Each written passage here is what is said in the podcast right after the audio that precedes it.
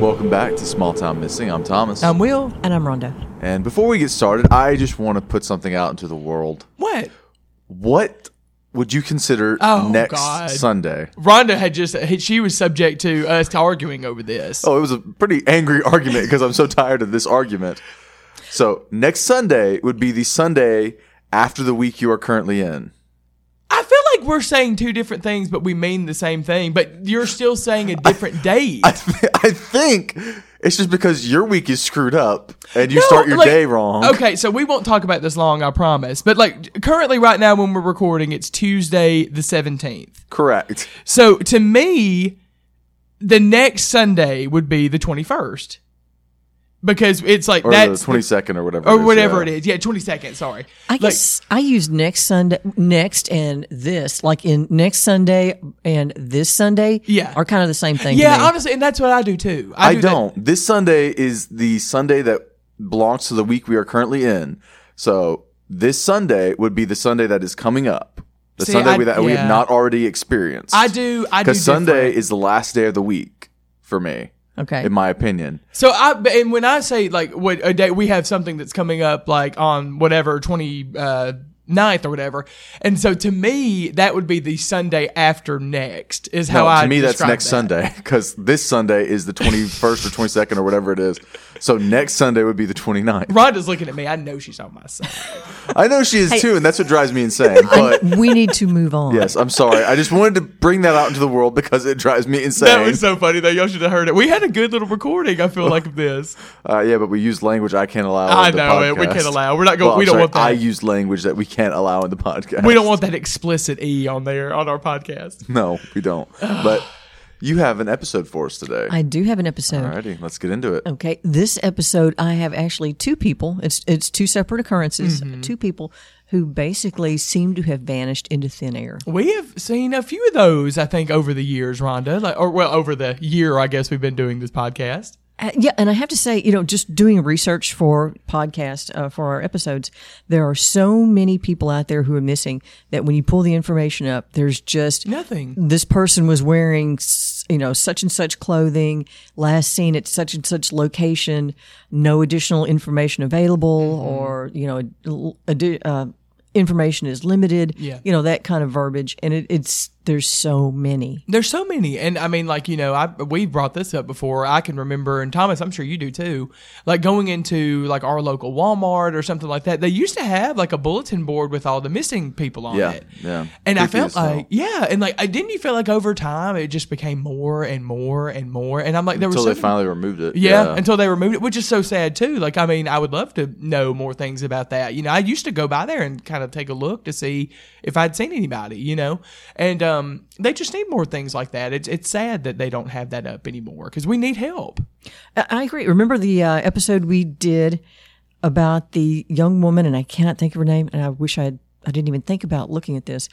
There are two or three other places I believe that are doing this out west, certainly. Oh, the rolling billboards. Yes, the rolling billboards. I do remember that. I sure do. Yes, where they're putting them on tractor trailers, mm-hmm. and as they travel around the country, then people get to see these people who are missing. Yep, and I mean, how many times have you heard in some stories, and I think it's even been kind of covered in movies and stuff. I think it's there was one recent film that kind of did it, but it's billboards, people are putting up more billboards about information, missing people.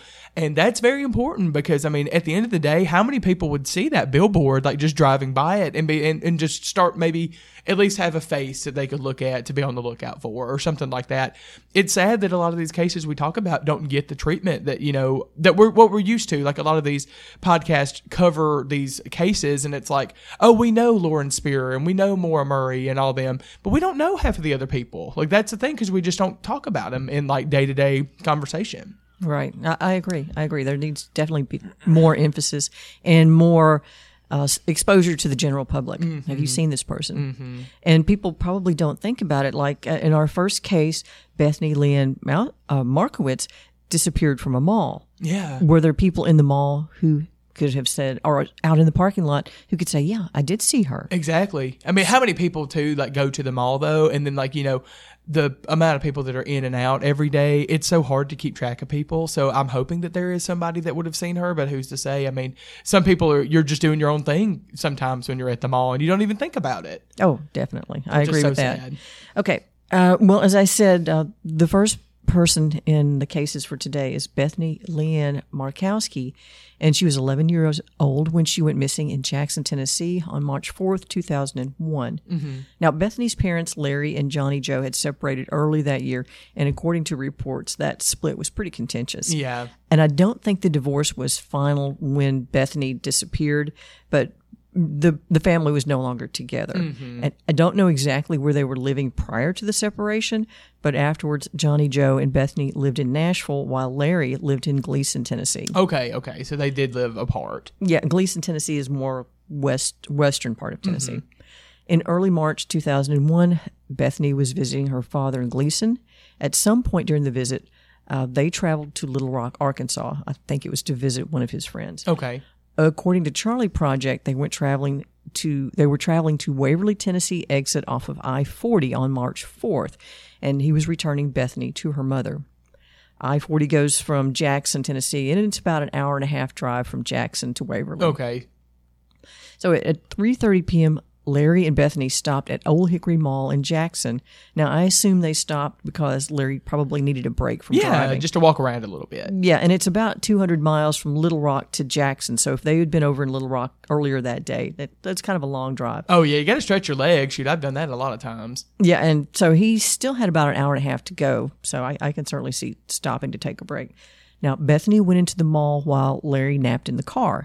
According to Charlie Project, Larry woke up about an hour later and went into the mall looking for Bethany. Mm-hmm. According to FBI.gov, Larry woke up about 2 hours later and then went in search for Bethany. Well, I mean, that's a big discrepancy. An hour of time where she's unaccounted for still. Like, that's, I guess not huge, but still big enough to like wonder what happened, like why there is that discrepancy that he said. Yeah, I don't know. I don't know if there was some kind of miscommunication, mm-hmm. why one source may say one and then another. But at 5:15, which is less than 2 hours, I mean, if they stopped at 3:30, it's not quite 2 hours. Yeah, a little less than two. But at 5:15, he contacted law enforcement to let them know he couldn't find Bethany. Mm-hmm. According to investigators, Bethany was not seen on any security cameras, any footage around the mall, and there's no proof that she actually entered the mall. Oh, so yeah, that's weird. There would be proof of her walking around somewhere, I'm sure, if she was in there. If she was in the mall. She's not captured on any of the security footage. And he didn't watch her, like, walk into the doors, because I guess he was napping at the time? Probably. She probably just got out of the car and said, hey, I'm going to go into the mall for a little bit. And so I'll be like, back in just, a few minutes.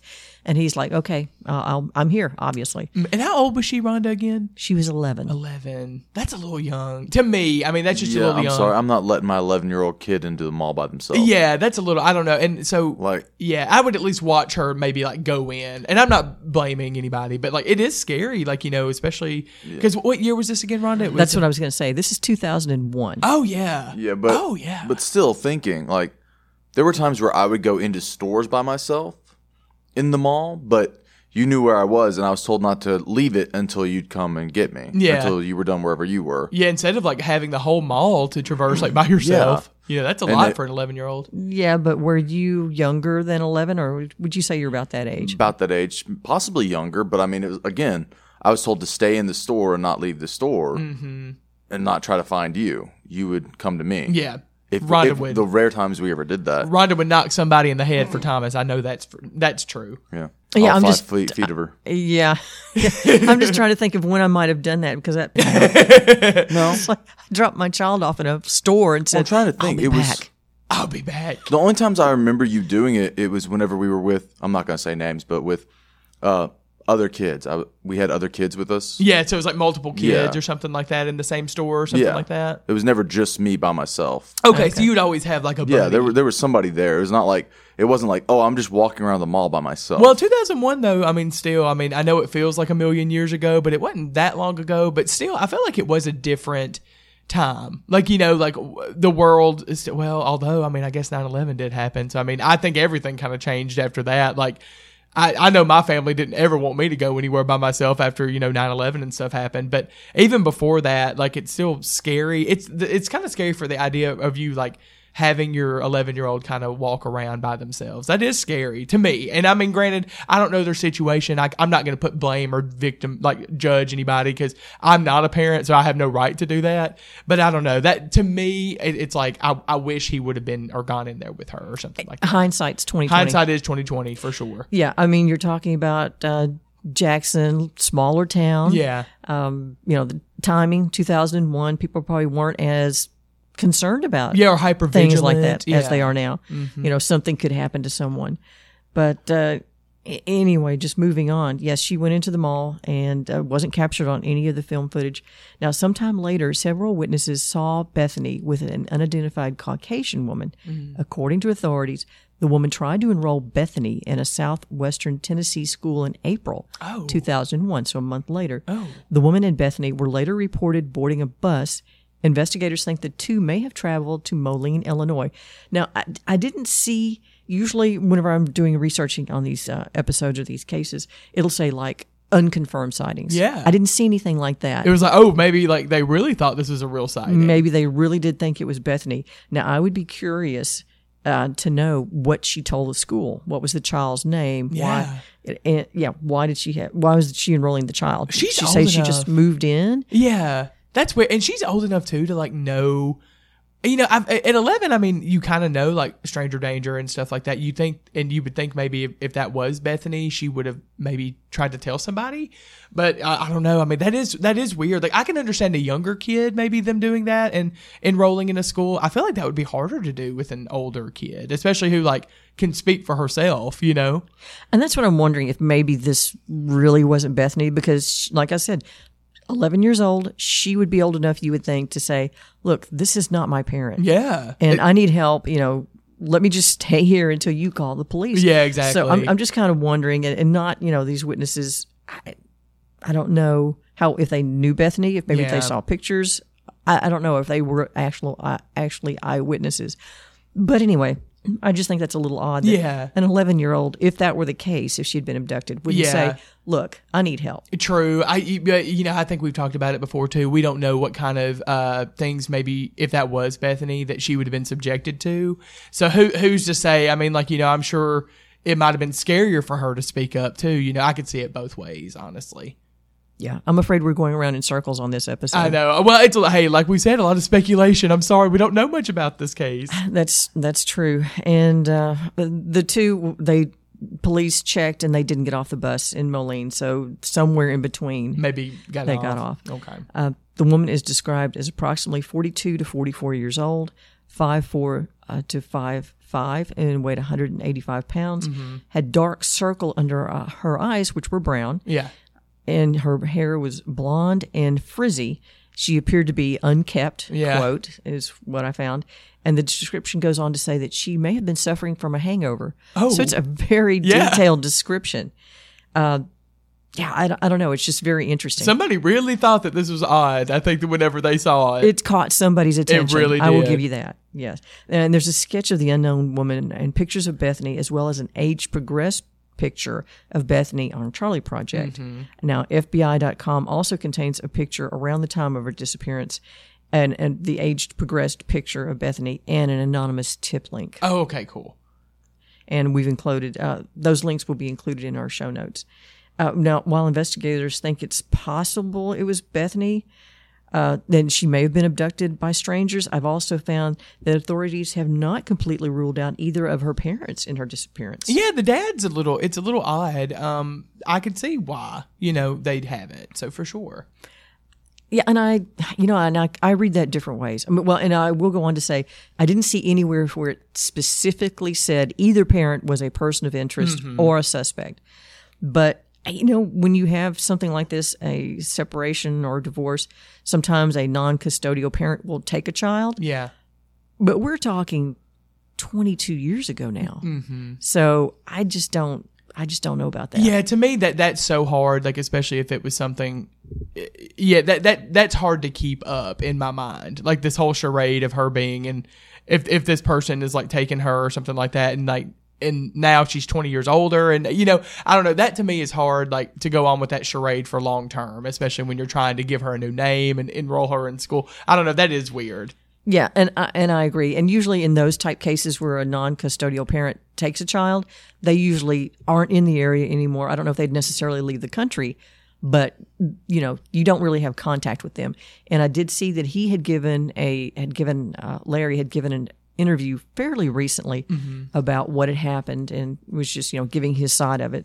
So, you know, obviously he's still in the area. Yeah. I wonder if anything's changed, like if his story's changed over the years or anything. I don't know. I don't recall right off. But yeah, like I said, a non-custodial parent, I just don't know that I see that. Nah, I agree with you. Yeah. Okay. So, description of Bethany. She's Caucasian with brown hair and green eyes. At the time of her disappearance, she was 5'4" to 5 foot tall, weighed 95 to 100 pounds. She was wearing a green T-shirt, blue or black jeans, and black slip-on shoes. Her hair was shoulder length with bangs. She has a mole on her left breast and freckles on her cheeks and nose. And now she would be 33. Yeah, still young. I always, gosh, it feels so long ago, but yeah, she'd still be very young. Yeah, yeah. And if you have any information on Bethany's disappearance, you know, if you were in the mall, if you ran a kiosk or whatever, and you can remember something like that, contact Jackson Police Department, 731-425-8400, or the Tennessee Bureau of Investigation at 800-824-3463. All right, and now part two of our episode. Yes, the second missing person for this episode is Kim Sue Leggett, and she was 21 years old when she disappeared from Mercedes, Texas on October 9th, 1984. Now, Kim worked as a secretary at Ross Cotton Gin, which is owned by her father-in-law. Leggett was attending college and studying to be an X-ray technician. Oh, wow. She also had a one-year-old son. She was married and had a one-year-old. Obviously, her like I said, her father-in-law owned the gin where she worked. At 4:30 on October 9th, a customer came in with a load of produce. Kim helped him weigh it, and then the customer left. And just after 4:30, Kim was seen talking with two men. The three of them were standing next to Kim's car and a second car, and the second car was described as white and could have been a sports car, but I didn't see any sketches as to what the car may have looked like or any guesses as to what it may have been. The same customer, the one that came in at 4:30, came back at 5 with another load. Kim had disappeared. Oh, wow. And that to me, Rhonda, at the Cotton Gin, you're saying that there was like this sports car. That kind of stands out for sure. I feel like, which not saying people who work at the Cotton Gin can't have a sports car, but I don't know. I wouldn't, with this working class, I think it'd be more like trucks, and especially for what they had to do. So that is odd. Well, I don't know if I'd call that odd. I mean, it could have been someone in the local community just saw that she was there, saw her vehicle there, stopped in to say something to her. Yeah. I don't know. But I assume the two men are associated with the car. Yeah, for sure. All right. At 4:45 p.m. that afternoon, two calls were made to Kim's parents' home.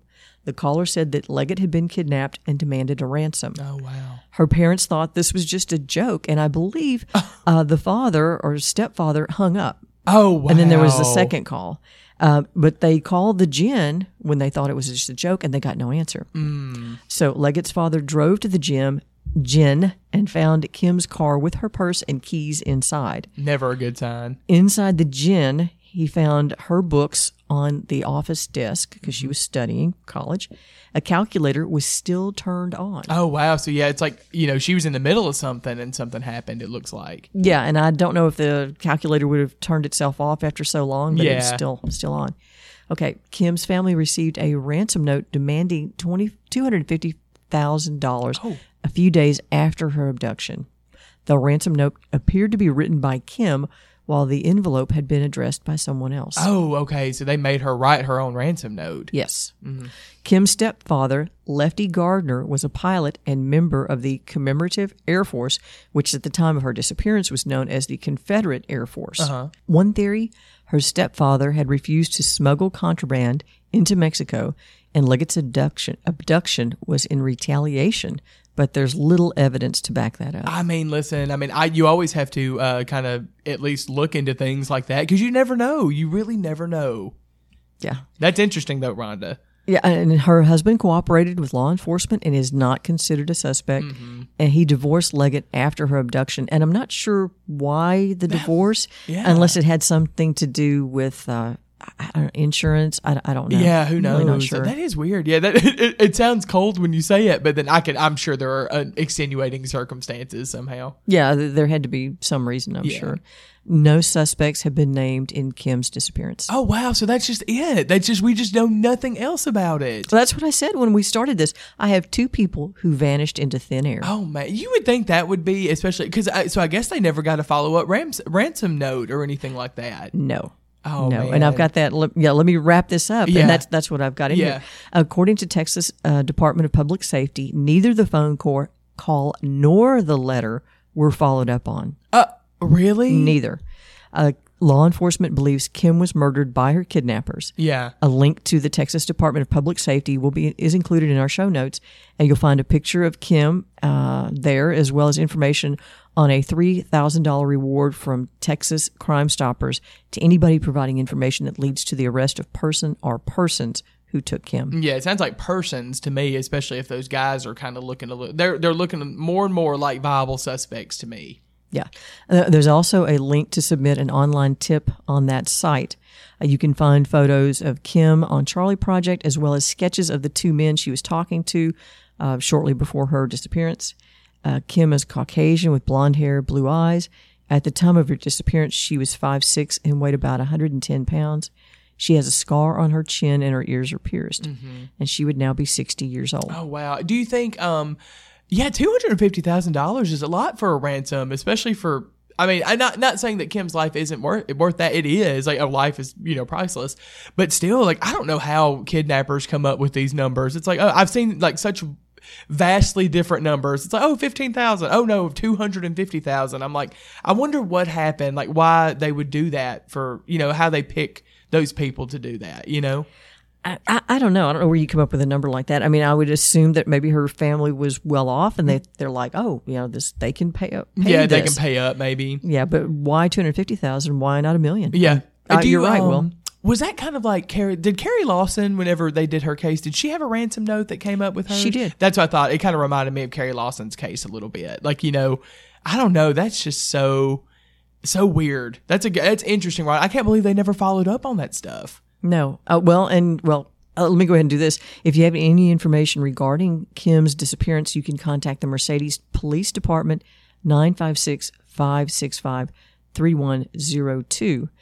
And think about the Carrie Lawson case. I mean, they had a suspect, and they pretty much knew who did it, and they've got one person in jail, the accomplice, who worked with him, and they just have never found Carrie Lawson. Yeah, he ended up, didn't he commit suicide, right before he was supposed to be... Yes. Attained. Yep. I do remember that. I'm like, I don't know. There has to be somebody who knows something out there about that, especially because she just randomly disappeared.